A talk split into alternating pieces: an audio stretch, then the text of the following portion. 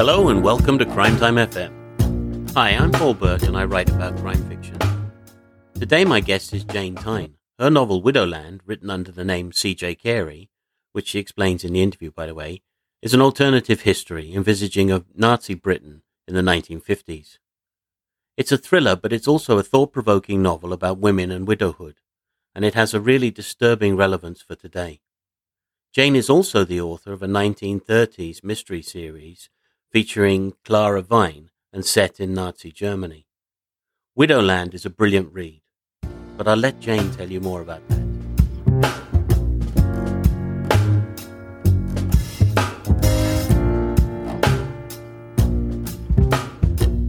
Hello and welcome to Crime Time FM, Jane. Lovely to have you here. Oh, it's great to be here. Good. Let's start with um, why you chose to write Widowland under the name C.J. Carey.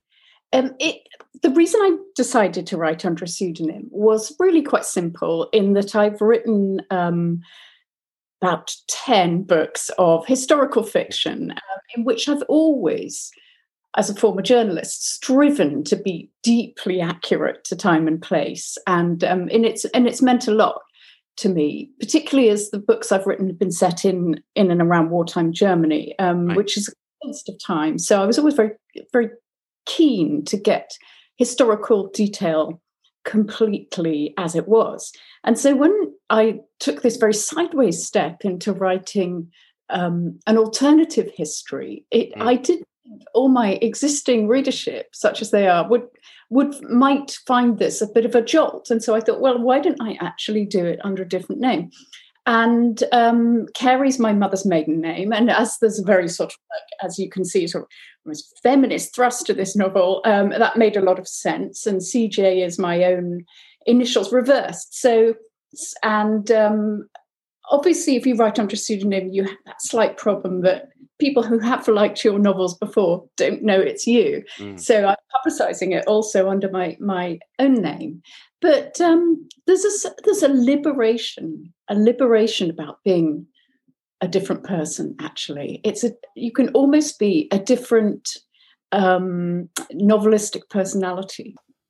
So, just in the future, then, I mean, are you likely to keep the two personalities going, the two writer personalities? I'm writing a sequel to Widowland at the moment. I'm nearly finished that. So um, yes, and that's another C.J. Carey novel. But I also want to keep keep Jane Thynne going too. So I, it's it's nice. It's great to have two different persona personae, and um, I think yeah, definitely, I'm going to keep them for two different two different feels. There's an extraordinary thing when you've been a historical novelist to write alternative history Yes. It's the shackles come off. You've always been very, very wedded to what actually happened, albeit that you've slightly fictionalized things. But now you suddenly can let your imagination run wild and you can take um, an alternate path in history. And that has been what the revelation of of writing Widowland. You know, what it's an it's an old what if. What if um, Britain hadn't gone to war with Germany?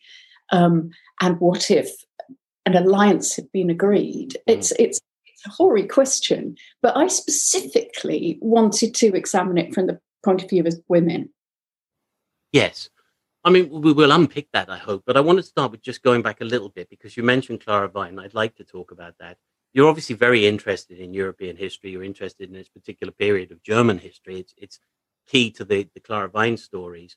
And I'm just wondering, first of all why it's so fascinating and then really how much that that is the grounding for widowland anyway.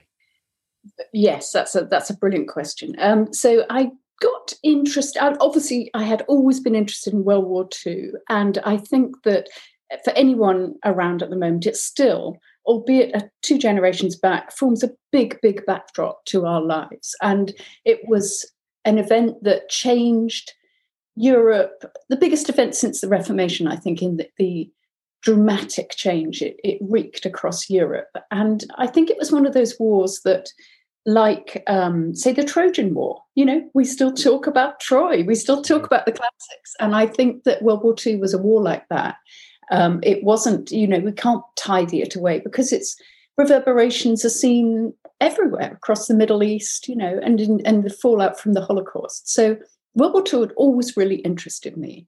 But for me, it always had been a male story about the male personalities, the Hitler, Goering, Goebbels, Churchill, um, and the battles and the politics. And so my way into it originally was actually, I really wanted to look at the lives of women.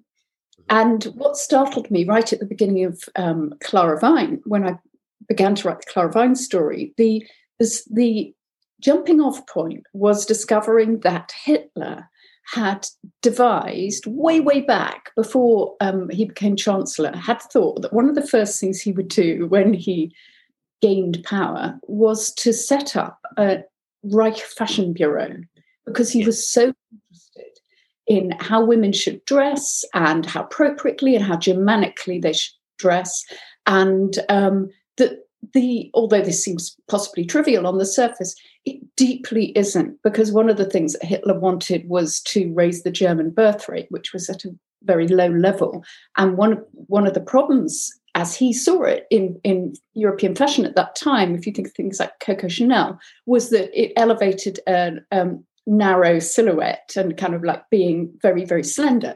And that way fecundity doesn't lie. So albeit that fashion seems on the surface of it a triviality, actually it's tremendously important.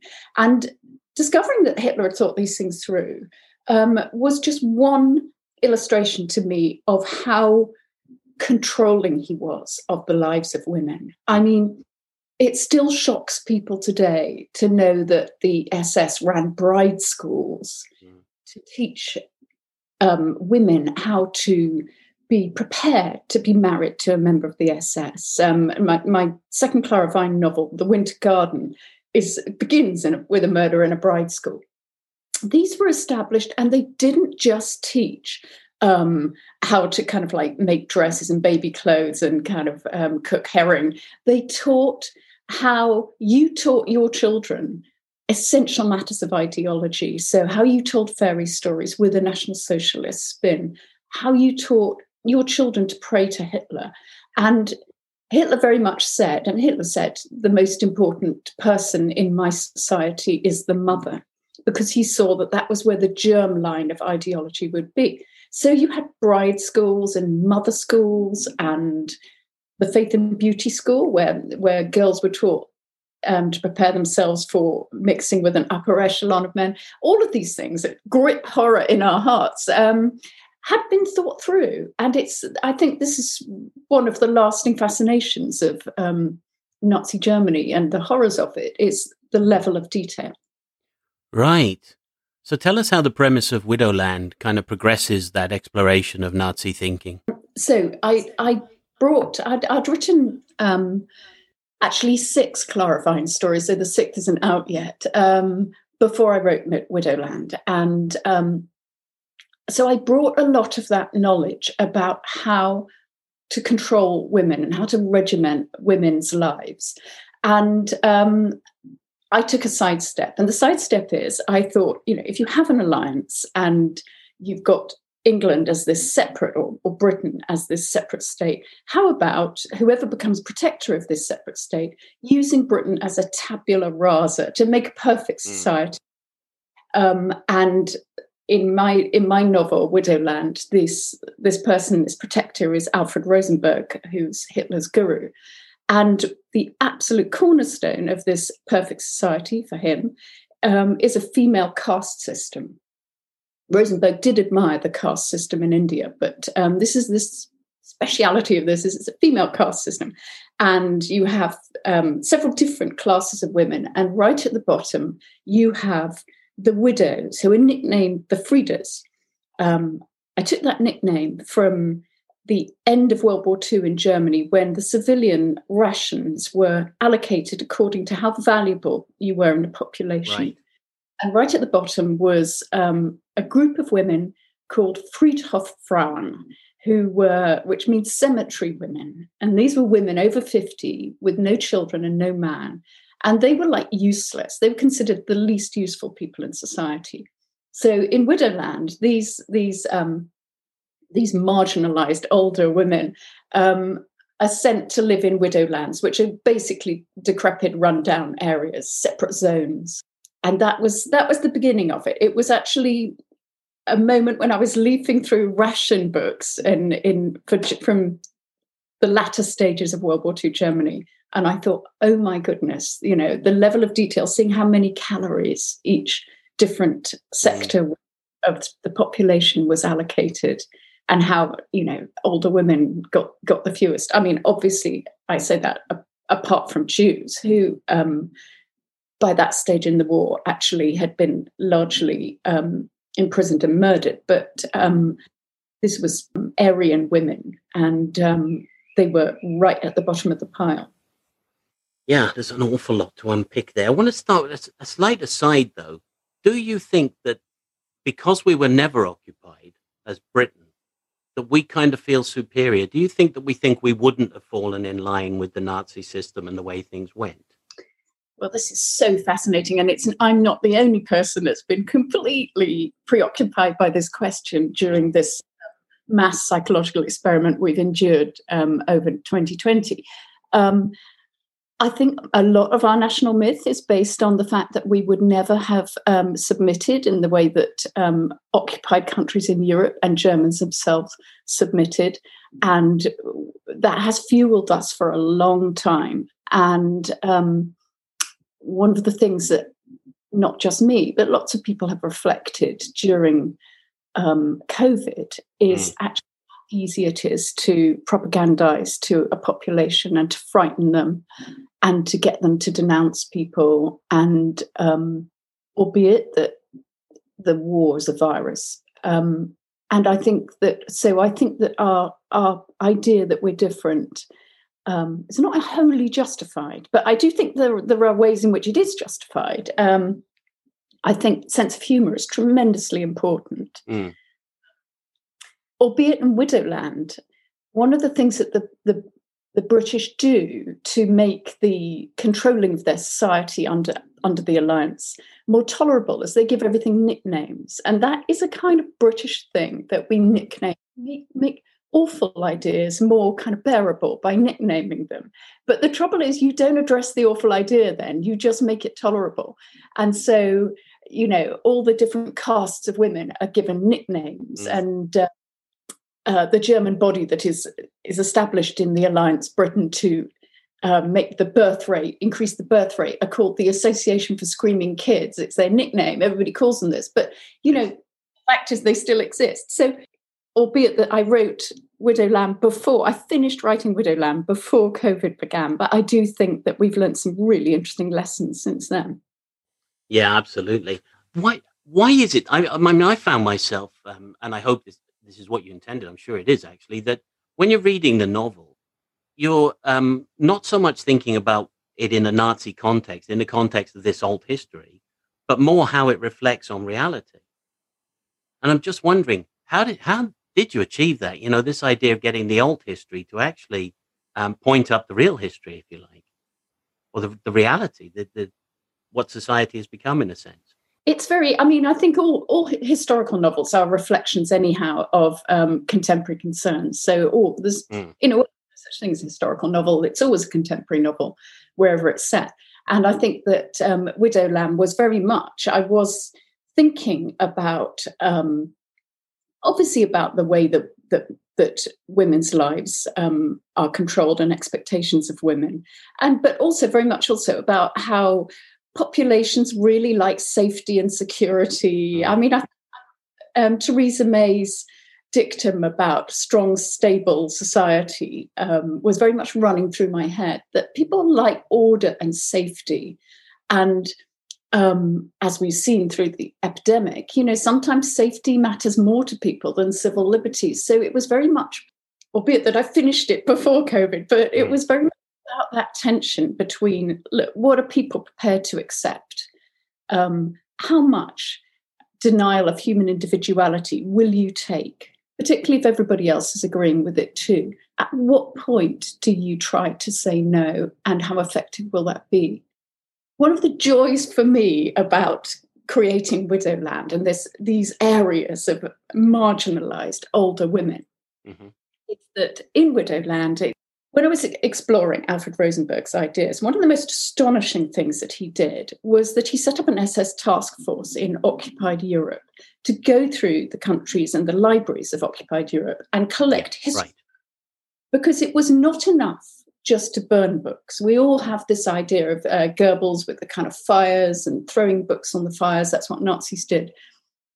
They wanted to rewrite books. They wanted to go further than just eradicating um, degenerate books. They wanted them all to reflect a national socialist view of history and where it had come to.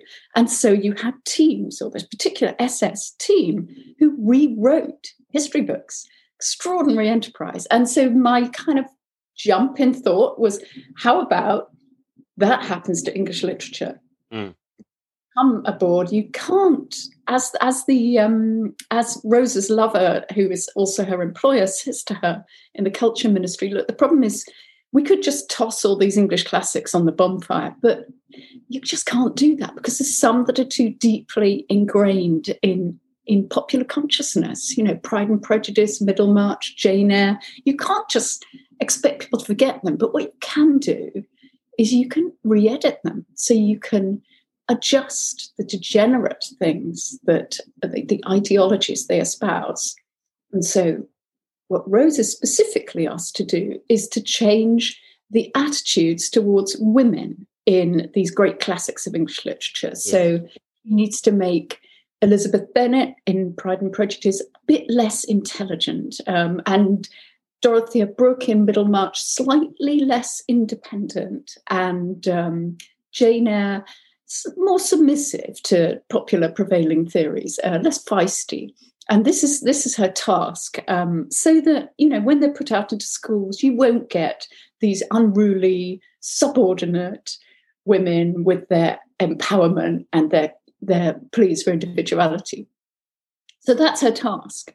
But at the same time, um, so I thought I, what I wanted to do was write a very tightly time framed thriller set over two weeks and it's set um, at coronation year 1953 but the coronation of edward and wallace um, because the um, rest of the royal family have been dispensed with and edward and wallace have been brought back and they have waited all the time 13 years till 1953 to be crowned because they're not prepared to be crowned without the leader being present in westminster abbey so mm. finally 13 years later he's prepared to come and the ceremony is about to take place. Um, but there are very worrying outbreaks of insurgency across the country. And these outbreaks take the form of um, samizdat graffiti that's been daubed on public buildings, on the British Museum, all sorts of other libraries around Britain.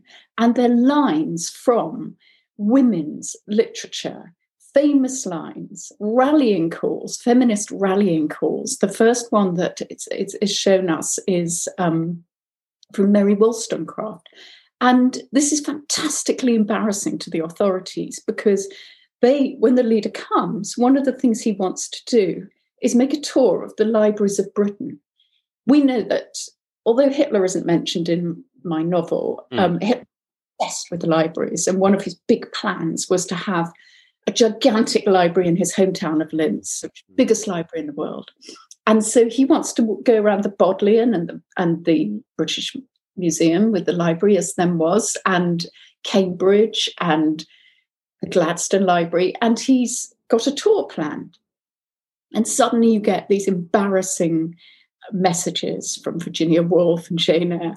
And so Rose is sent the, the theory is that these are coming from these marginalized older women who live in these slum areas because the one thing we all know about older women is they read. Mm-hmm. you know who reads a lot? Women over 50 they read. And these are the most literate sectors of the whole of society. So everybody knows it's coming from them and the task is to find them. And rose whose existing job is correcting english literature is sent into the widow lands to try and find who the culprits are. Yeah, I, I think that's a lovely um, appraisal of the story, by the way, or a lovely little précis of it. Something that occurs to me, we're talking about literature now and censorship because that is at the heart of the novel. I'd say I grew up in an era, I just about was on the edge of the era where you could still see books and they'd have expurgated or bowdlerized uh, in the text, you know. But it was, of course, it was a censorship, and it, it, censorship is not uncommon in British society. It wasn't just during the war that the BBC decided what was good for you to listen to and what wasn't good for you to listen to. But it was censorship in the sense that they wanted to control the sexuality or the, or the talk of sex and things like that in the novels. But what we're actually talking about here, and this is this is incredibly disturbing actually, when you talk about these classics like Middlemarch and you talk about re-editing them, it's meaning they want to re-edit. They they want to gut it completely so that the meaning is re-edited. It's a very scary concept. The fun thing about doing Middlemarch was um, that when she begins, it's a huge task. It's you know 700 pages long, and um, she thinks it's going to be beyond her. And when she begins, she thinks, oh, actually, this will be okay because Dorothea Brooke is married to an older man. That's very appropriate, Casaubon, and she her whole um, impetus is just to help him in his studies and to kind of assist him in his great works, and that's completely correct. And um, so she thinks it's going to be all right. You know, all of this is completely compliant with Alliance ideology. And then, of course, Dorothea has her awakening. And because Middlemarch is to my mind, the greatest novel in the English language. Um, she too has her awakening. In other words, you can't read the great classics of literature without yourself being awakened. And um, her own awakening coincides with meeting these widows who are um, beyond the pale. You know, they are um, they're uncorrectable, and so she. It's about personal growth and also, you know, but also I, I hope a very fast packed assassination thriller. Um, uh, I mean, it was really important to me to keep the timescale very tight. You know that it end with an attempted assassination. And I was thinking of kind of things like the Day of the Jackal. I wanted you to think all the way through the book, will will this succeed? But censorship, going back to what you were saying about censorship, of course, is always with us. And it's with us Charles Lamb, Lamb's Tales from Shakespeare, mm-hmm. Endless, you know, Victorian Bowdlerization and Bowdler, right through to um, very much today. Because now we have a, the woke revolution. You know, we're having to watch what we write and what we say, and and it becomes self censorship now. So um, it's um, it's as topical as ever, if not more topical. The power of the written word and the danger of writing the wrong words. Do you think self censorship is the only sort of appropriate censorship then? Or do you think we have a need for a level? I think self censorship is the most effective form mm-hmm. of censorship, of course. So the way that you actually achieve your ideals is to make people control themselves. I mean, um, it's um, that was obvious to Goebbels in the war, and it's obvious to the behavioral um, psychology unit in Number Ten today in that it's much, much more effective to make people check themselves. Um, in writing the sequel to Widowland, I've been very, very interested in the activities of the behavioral unit and how we are, there's a there's a degree of chaos. Everybody says, I don't know what the regulations actually are. You know, are we hmm. allowed to move 15 kilometers from our house? Are we allowed to have six people in? Do they have to be related to each other? Um, people are not certain, and that's deliberate because it's much, much more effective to have people uncertain, to have a capriciousness about rules, because that way people will not overstep the mark. That way people will go, Well, I think that's not allowed. And there you've got self censorship. I think um, that, that, that, you know, just as with learning to love Big Brother, the idea is to take a rule externally and place it inside mm and um, that's the that's the genius of all successful totalitarian regimes. I mean, Stalin himself said um, uh, ideas are more powerful than guns, and I don't allow my citizens to have guns. So why would I allow them to have ideas? You know, this idea that you close down the way that people think, um, get them to stop thinking uh, that that's very much a preoccupation of the novel I'm writing now. Is it's how you actually stop people thinking for themselves, um, because it's what's certainly not new to me, but I, I, think it's the most concerning thing that we face at the moment. Yeah, it's it's interesting because I think there's there's a couple of things that feed into that from the personal point of view. One is if the government puts it back on you, you become responsible. So it's your failing when it goes wrong. And we're kind of, in a sense, we're all being blamed for what's happened with COVID, in a sense. The other thing is there's this incredible thing in human beings to actually have a very hopeful outlook. So you get a total disaster like a hundred and what, 30,000, 40,000 people dying of COVID. And the vaccine program is successful. And everybody all of a sudden go, oh, well, fine, vaccines work now. We're happy again. You know, the government did a good job.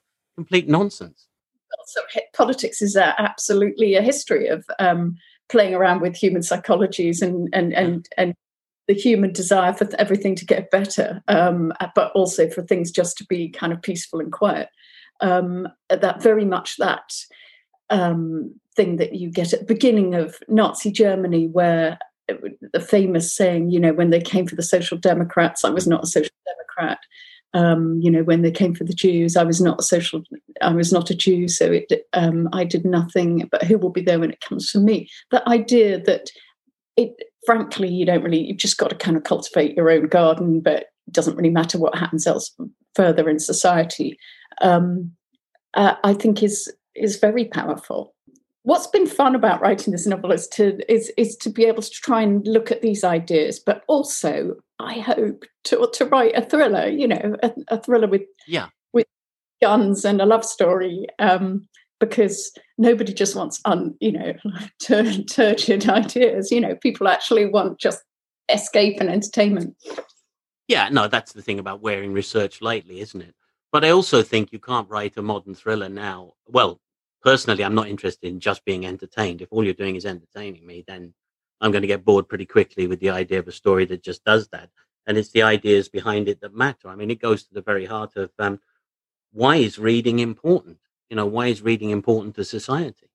I think it's a very important question. And it's something that does come up when you realize how manipulated um, art can be, you know, and you realize how easy it is to get people to fall in with a way of thinking very, very central thought at the whole of this novel is why is reading important? And mm. um, I did reflect on what happened in Nazi Germany when uh, they took over Poland. Himmler um, set out some decrees as to how much people should be educated, um, and he very much wanted to reduce um, literacy and vocabulary in um, young Poles because they would ultimately be a slave state. And so, and he also did make um, i mean incredibly this this should be somebody's vocabulary at this age why is reading important well the answer to why reading is important is is that it, it embodies empathy because uh, you cannot mm-hmm. read without also making an empathetic act and seeing things from somebody else's point of view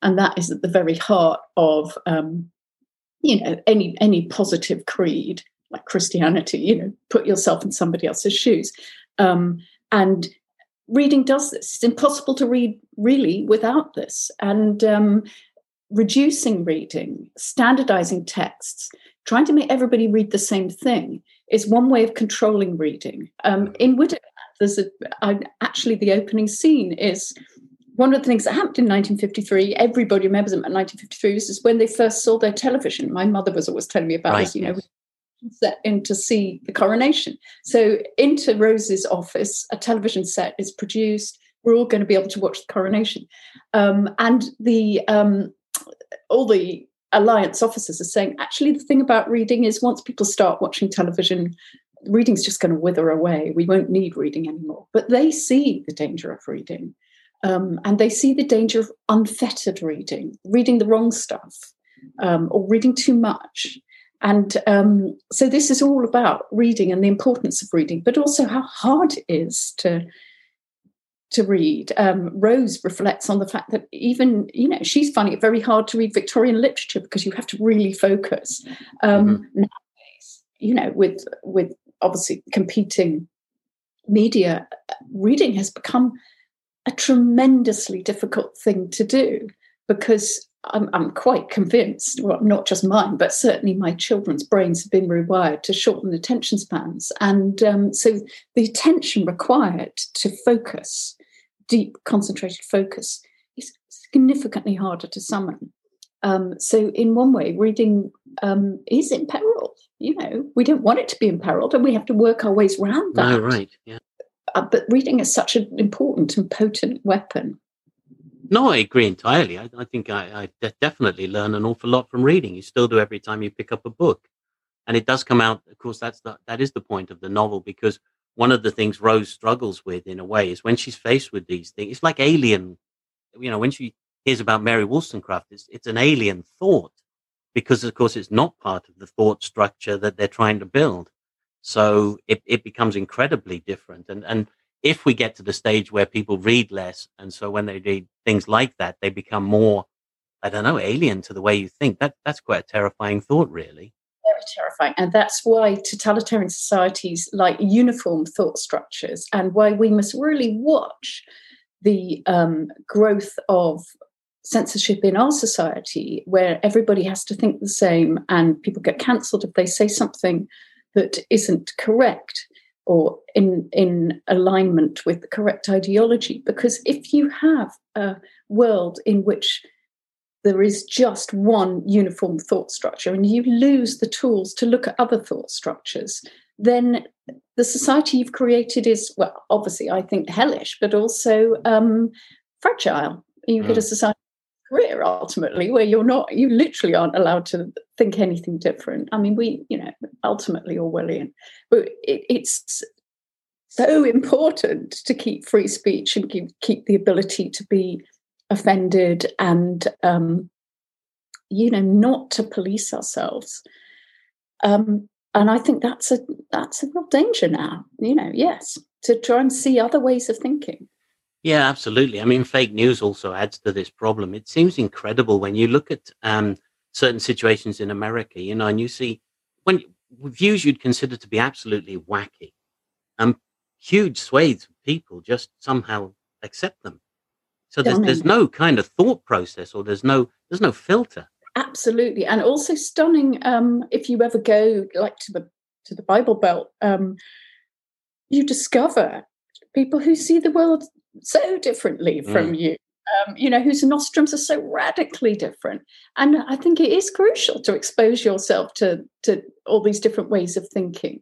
But the danger is if you go into a very closed society, and actually part of the Bible Belt is a closed society, mm-hmm. you know, that there's no different ways of thinking there. It's an endless quest, really. I, I always think it's better to expose your, yourself to the way that other people think, whether in religion or in morals or in ethics otherwise, where are we? No, I totally agree. I think when you read a book, I mean, you don't have to agree with it. What you have to do is engage with it. If you engage with it, you can learn something, but you can't in any other context. We've been being warned about this for decades. You know, the, the, the only thing is that um, you're still breaking new ground in the sense that there's not really much of a feminist structure to that kind of dystopian um, novel. You know, so you've got George Orwell and you've got Robert Harris, Margaret Atwood we are so good at actually expunging women. You know, you take the field of art, you know, we don't want to know about Gentileschi and we don't want to know about Pauline Boty in this country. And there are so many examples. I heard one the other day, actually, which we give Edward Jenner the credit for the smallpox vaccine. And yet there was a woman who actually did this 30 years before Edward Jenner did.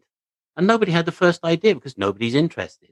A male scientist come up with the idea true and we're kind of um you know that a lot of corrective efforts are i mean i think we now are on a kind of curve in which we are kind of trying to um, see the role of women in history women have been overlooked at every single possible opportunity. Um, and i suppose what I, I i did want to put women back into um, into third into the third reich studies you know i mean it really one of the amazing things about writing the clara vine stories was the extreme paucity of um, documentary information about the lives of women. Um, having been sort of like initially sparked by the discovery of the Reich Fashion Bureau and um, the story of Magda Goebbels, which I thought was very, very interesting.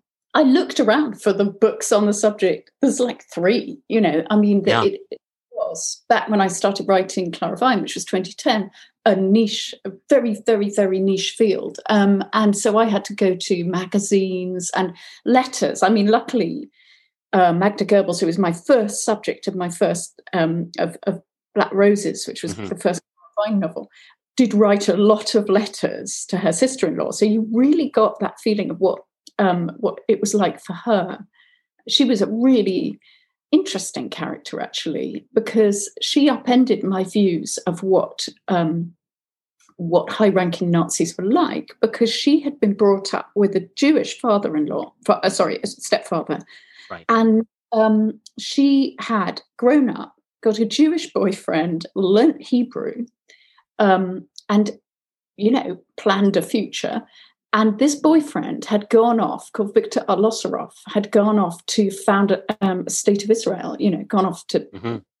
Palestine as it then was. And um, she stayed behind and she then met Goebbels and um, you know the rest is history but actually the rest isn't history because the bit of history that you don't often hear about is that she married Goebbels in 1931 1933 Victor Arlosoroff came back from Palestine mm-hmm. and um, he part walked down a street in Berlin and looked in the bookshop window and there was a great big photograph a wedding photograph and he looked at this wedding photograph and there was Goebbels the groom and Hitler the best man and the, the bride was Magda, right, former mm. girlfriend, who had gone from a Hebrew speaking, practically communist um, supporter of the state of Israel to being the wife of the arch persecutor of the Jews. So this extraordinary, um, you know, 180 degree turn, which I thought, gosh, that's amazing, but actually was a story of what the fulcrum of politics in, in Europe at that time was that people, you know, communist, fascist, you know, and people switched allegiances. And so I was really interested in her. And what we know about that particular story was that Victor Arlosoroff, after overcoming his initial shock, and as he wrote, he fainted, almost fainted, staggered to in the street on this site. And um, all that we know is that subsequently he got in touch with Magda Goebbels, but we don't know what right. happened. I, this was the genesis of Clara Vine because I thought how fascinating if you could create a go-between, a fictional go-between who liaised between Magda Goebbels and her Jewish ex-boyfriend, yeah, and right. so um, and so it was. And hmm. you know what? One of the chilling things when you mentioned um, Magda there, I think it's one of the things that gave me the most shock in the novel was the fact that the children were at the wedding and knowing what really happened, that makes it a rather sort of spooky thing. I'm just wondering because yeah. I, mean, I suppose here you had to create a whole world, didn't you? Really, or you had to.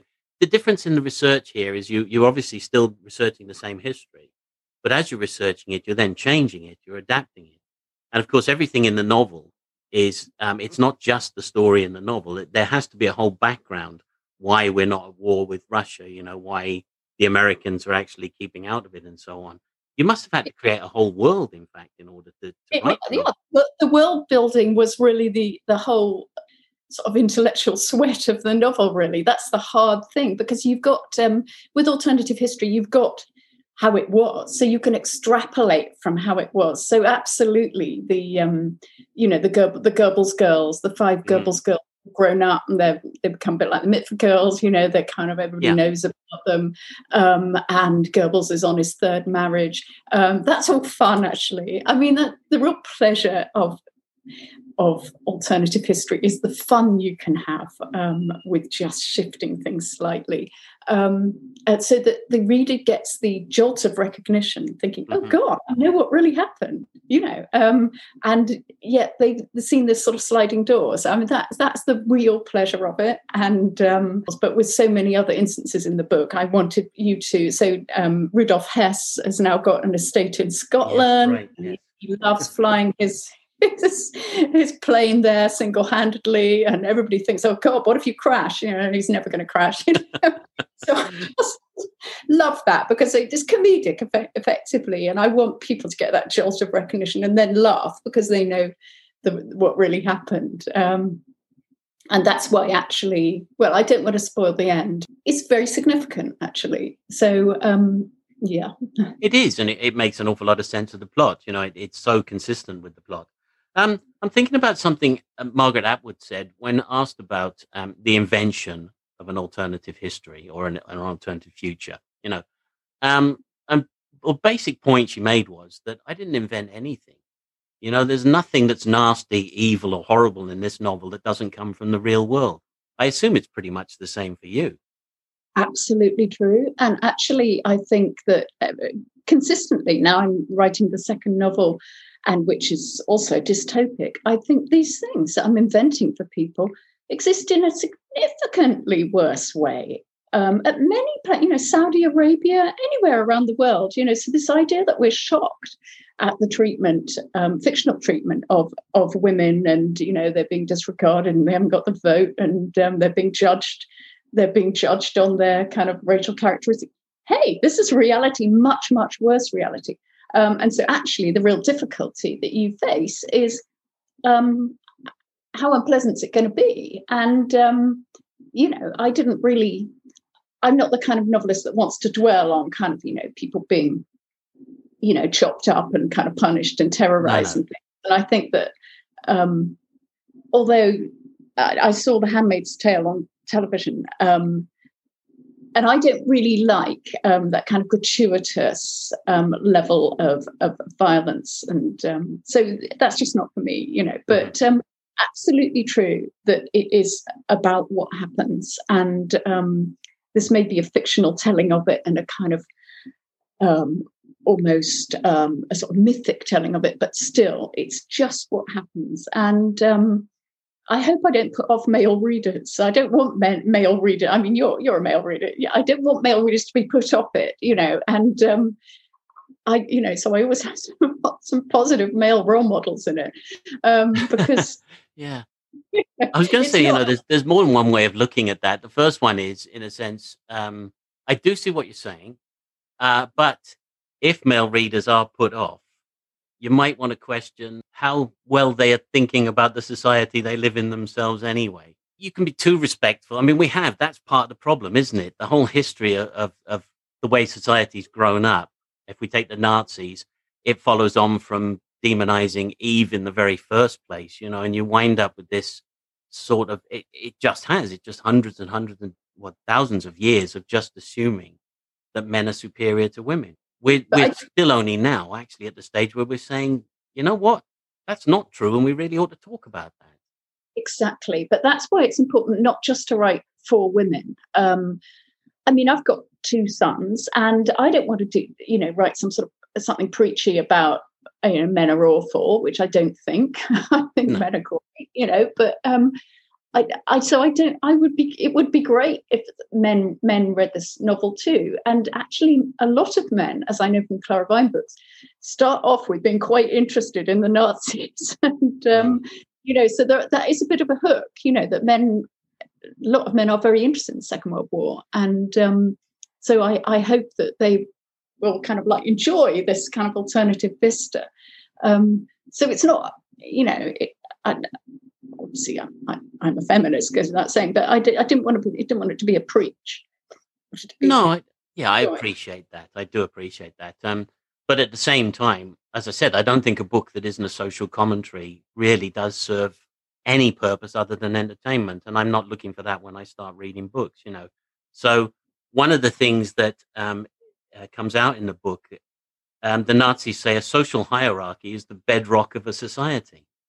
And a social hierarchy leads to racism and sexism and a class structure and so on. You know, so we have to start talking about more radical ways of, of um, dealing with that. And one of the ways of doing it, of course, is in fiction. I mean, wouldn't you agree with that? Absolutely, absolutely true. I mean, I think that um, so you've got this very artificial situation in the novel in which um, England is or Britain is completely cut off from the rest of the world, and mm-hmm. you don't foreign news or only very limited foreign news. Nobody goes on holiday. Um, it's been extraordinary to me during COVID to see these these predictions coming true because I was mm. laughing.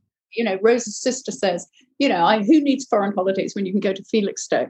But actually, hey, now we're in that world, you know, and that that's a, a very very odd thing, and it's also a very odd thing to write a dystopia when a dystopia is unfolding all around you. That's mm. a very odd um, situation to be in because normally dystopias, whether it be 1984 or whether it be um, Brave New World or, or We, the Russian the Russian novel, tend to mm-hmm. happen as a warning before the bad thing has happened, and they they they're sounded as warnings.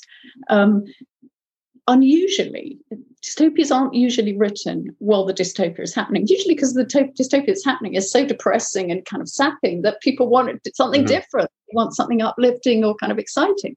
And so, as I say, I'd, I'd, finished Widowland before COVID made its appearance on the in the world, and it was very much written before we did close our borders and people stopped going on foreign holidays and, right. and you know people started denouncing their neighbors for you know this that and the other. It was before all that and then that came to pass um, which um, i don't say that in any gratifying sense because it's all been hell but um, it, it, interests me. But now i'm writing the sequel.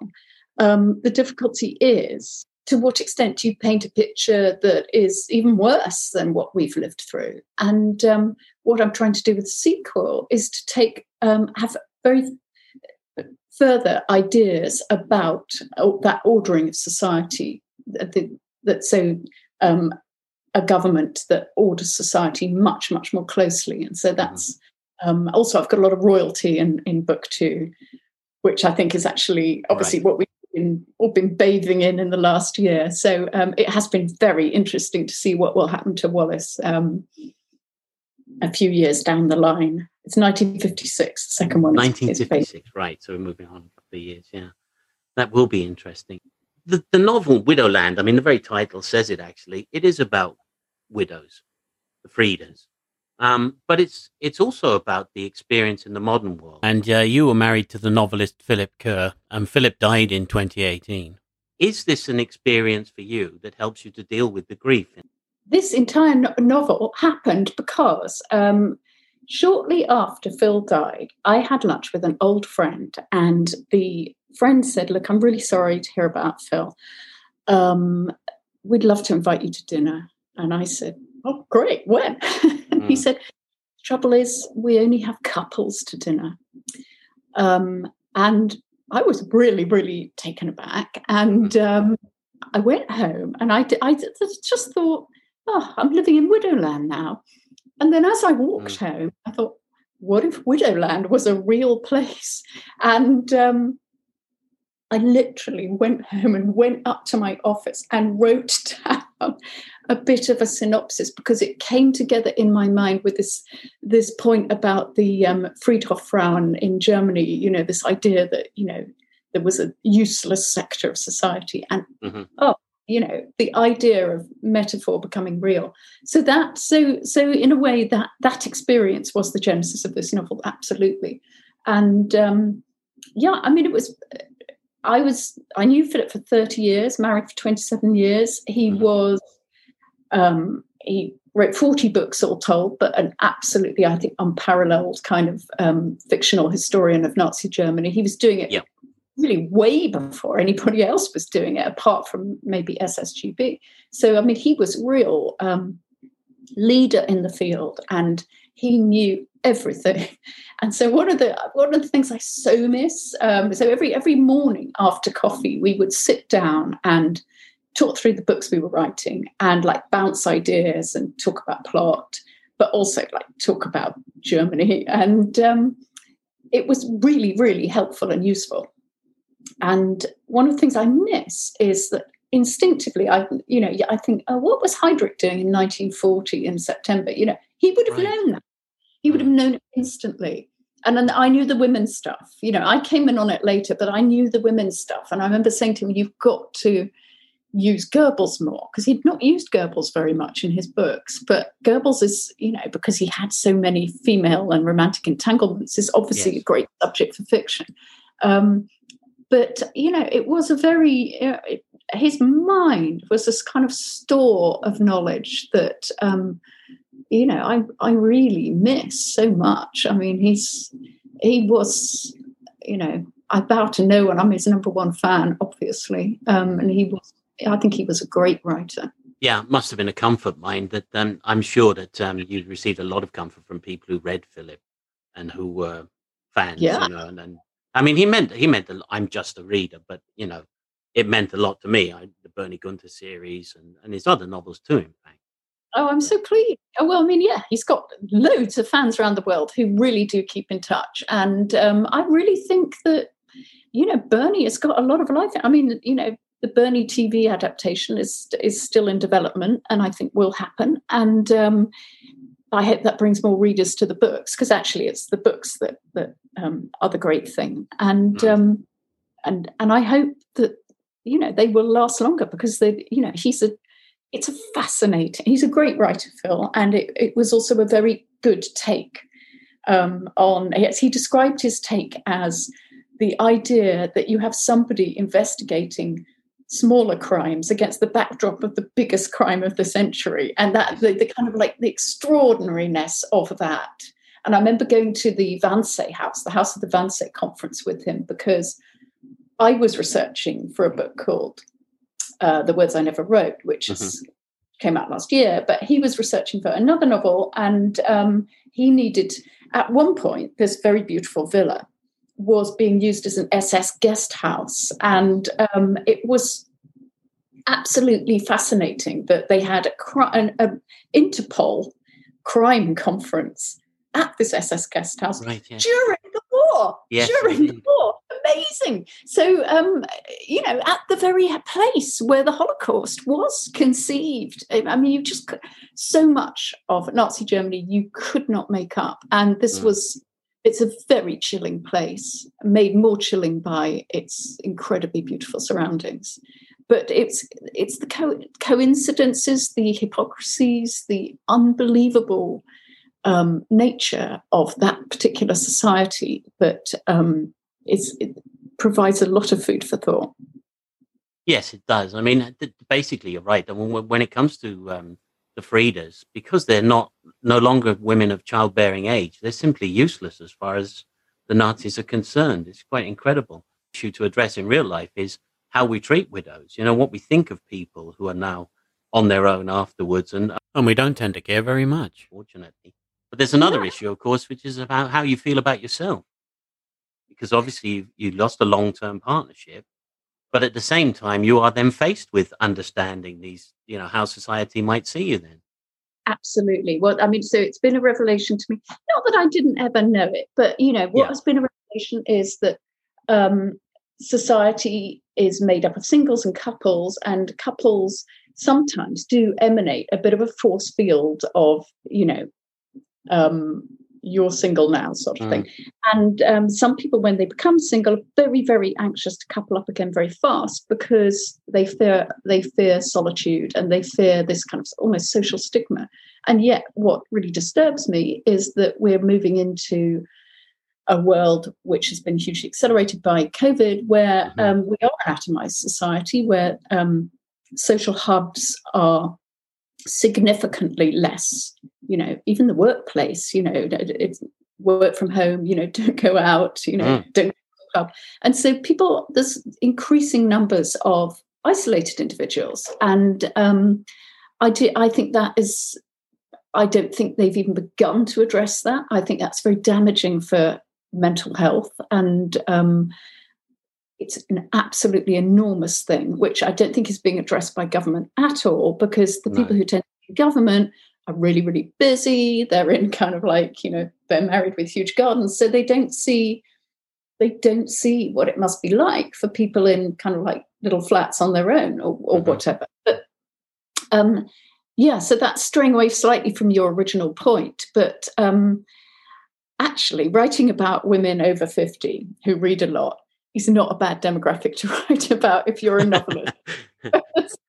you know, kind of my target market, you know, but you know, and they are they are literate. I mean, so um, you know, one of the stipulations in Widowland is that uh, fiction may not be discussed in groups of more than three, except yes, in a school right. setting. You know, so I love I did import well, not not for that novel, but for the next novel, importing some of the kind of jargon that comes out from government about what you can and can't do and in groups of how many because you know as you say micro control again um, i think that um, there are increasing numbers of women over 50 um, and, and, more and more as we get divorce and obviously a lot of them became widows during the pandemic um, their situation should come to the fore it is mm.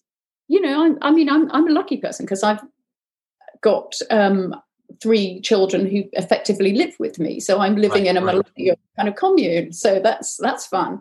But um, you know, it's it, it, can be very isolating widowhood. And of course, you you know, the real bummer of it is that you know this is somebody you had most of your adult life with. So a lot of stuff that you can't remember. They knew, and then now they're gone. So that's that's a chunk of you gone. You know, it's your phantom yes, limb. Yes, of course, yes. So um, that's a very interesting thing. But um, you know, as for me personally, I'm a very upbeat, cheerful person, so I don't think it's um, you know, so so it hasn't impacted like that. But um, so, but I want also wanted the widows in Widowland to be all have different takes on their husbands, as their yes. ex-husband, dead husband.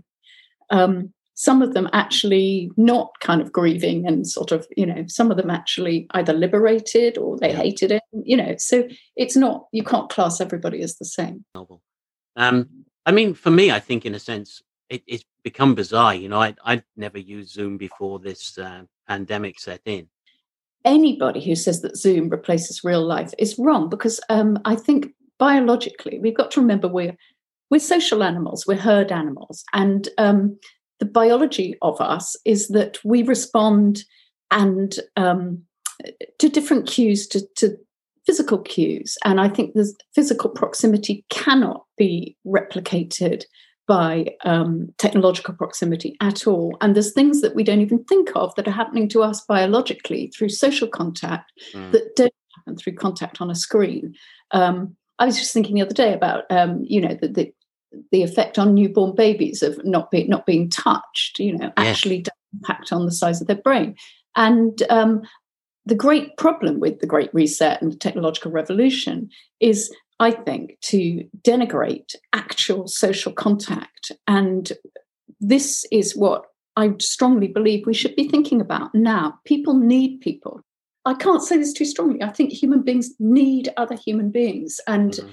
any government thinking that we can all just do fine because we can get Deliveroo and, um, you know, mm. Sainsbury's to the door are wrong. I think there's not enough critical thinking around what the impact of um, technology is going to be on our society, whether it be that you can only get to vote if you've got ID, you've got photo ID, which will dis- disenfranchise a lot of mm. people, mm. um, or whether it be there was a very chilling um, program on Panorama about China's use of um, facial recognition, which is not just you yes, can pick right. up but actually um, that the AI can now read um, emotions um, by the diffusion of blood on the on the you know the level of frowning and things to work out in your emotional state just by a computer can tell whether you're nervous or whether you're frightened. Yeah. And they use this in police interrogation cells. So you might be sitting there going, I didn't do it. But if you're emanating fear and anxiety, it's pointing towards the possibility of guilt. And so this I think unfortunately we are lagging behind in the whole of fiction in being able to grasp the speed that um, technological change is impacting the things that we we take as important. And I can't. Um, I think we're, we're caught in a bind because I can't think of any fiction writer that's actually getting there quick enough to say, "Look, this is what's happening. Worry right. about." Because um, already we're being outstripped. Um, that's what I think. I so you can you can make comments in fiction about the atomization of society and the overregulation and censorship, which is what I hope I've done. But um, if you don't let people know what's really happening and the real dangers, then people are not alive to it. It's a huge conundrum, um, but not one I'm kind of able to address right now. No, but it's like anything else. If people start thinking about it, you can you can come up with answers. But if we're not thinking about things, and that is one of the problems with society, isn't it? And that's what uh, any kind of totalitarian society, or even one like Trump's society, where you want to anesthetize people to their thinking, and that, mm. of course, goes back to the novel. Um, just an, as we have to finish up now, just tell us a little bit more, please, about the sequel to uh, Widowland it, it, it takes further what happens in Widowland, and it's about the closer ordering of society. But more specifically, I wanted to look at what happens when the, the, alliance has to interact with the real world. It has to recast itself. Right. So um, you get a situation in which people who've run um, a horrific regime go, actually, that's all in the past, and now's the time to draw a line. I had nothing to do with that. You know, very much I've been inspired by um, the Auschwitz trials of 1963, where they right. found that people in Germany just hadn't heard of Auschwitz and were going, why are we even trying to prosecute these people? That is so over. That that idea of amnesia shortly after a huge event is what I wanted to tap into. Brilliant. I shall look forward to that. It's been an absolute pleasure, Jane. Thank you very much for giving us your time. Thank you so much for letting me go on for quite so long. Thank you. Thank you for listening to Crime Time FM.